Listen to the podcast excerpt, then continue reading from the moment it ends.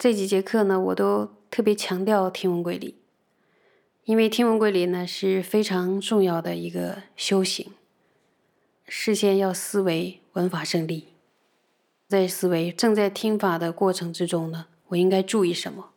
要思维到令心转动，令心转变，转变为非常非常希求听到佛法，然后感受到听闻佛法千载难逢的机会。师傅讲的是机会，这个机会珍惜到什么程度呢？就是盲龟遇浮木那样的机会，一百年它出了一次，浮木在大海上飘，那个乌龟恰巧把它的脖子伸到那个恶木孔里边，是这样的机会哦。这样的机会没有能力听的耳朵是可以听的，而且智力是正常，是有能力可以思考的，然后又想思考。这样的机会，一旦得到这么难得的条件，如果天文规律做不好，我们被一些杂乱的心思所干扰，而对于每节课师傅要讲的要义，就在心里边轻轻的散过去，甚至完全没有痕迹的话，那有什么损失比这个更大呢？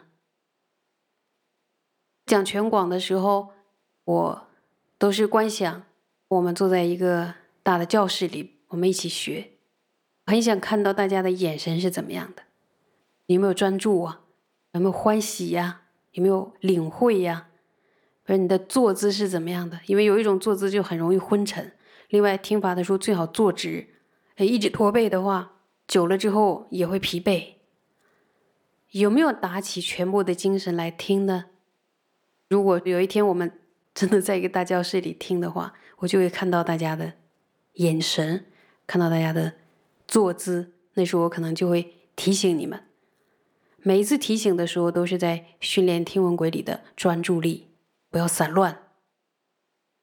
为什么要强调听法的坐姿呢？因为那种坐姿比较容易提正念，身体一歪了之后，其实不太容易提正念。禅定的时候，为什么都要其实做做的那么好呢？就是比较容易提正念，而且对身体比较好。所以在听闻的时候，前行的准备一定是非常关键的。不要因为现在把音档打开就可以听，前行就不做，不做久了之后就浮浮泛泛的、散散漫漫的去听，甚至平常就是特别不专心、很随意就听了。这样听久了就会养成坏习惯，听法也不那么珍惜，这样对自己损失就太大了。所以学的越久的同学，越是要注意。最基础的前面的，比如说思维文法胜利，这一点大家一定要放在心上去思考，思考到内心真的很感动，感觉到千载难逢。我坐在这里，能够听闻宗大师的教法，能够听到师傅以这么清晰、亲切的、容易去入的方式讲解《菩提奥斯的广论》。至少在字面上能听得懂，然后我们就可以深入。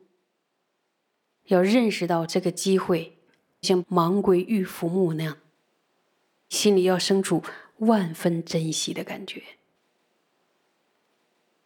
这样来听的话，就不会轻易的错过师傅讲的每一个字，而且也不会觉得说这个我懂了，那个我懂了，会深刻的感觉到这是没听懂的。因为每一次听闻的时候，我们都会听到更深一点的内涵。抉择自心的时候，往内心里看的时候，都会看到更多的邪执，看到过去没有看到的东西。发现每一次自己都要看到，都有破到自己过去没破到的邪宗的话，怎么能说过去那个是懂了呢？听完之后要好好的回向，一定要回向无上正等菩提。就像把一滴水放进大海，这个善根会永不干涸。而且认真的做了听闻前行之后呢，我们真的可以收获到法喜，因为听闻佛法内心里很喜悦。这种喜悦呢，就是因为思维这些真理产生的，它完全的有理性的正理的抉择，产生内心的欢悦或者内心的深度感动。听着师傅的语气，听着师傅字字句句对广论的解释，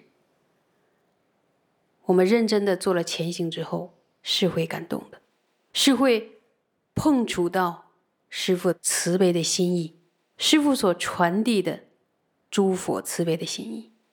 你感受到一点点那样的慈悲的时候，生命的状态就会变得柔软，变得调柔，还有舒适。甚至你看不过去的事情，就因为听闻了这样的教法之后，不知道为什么，心里突然就柔软下来了。看不过去的也看过去了，过不去的都过去了。或者没有勇气行善的，也突然获得了勇气，因为我们感受到了佛菩萨对我们千古慈悲的心意，感受到了这样一位师长，以这样的愿力和行持，以这样坚韧的毅力，在引导着我们。而且他说：“只要你不放弃，我愿意陪你走完最后一程。”佛菩萨的愿力哦，佛菩萨的誓言，就是说到做到。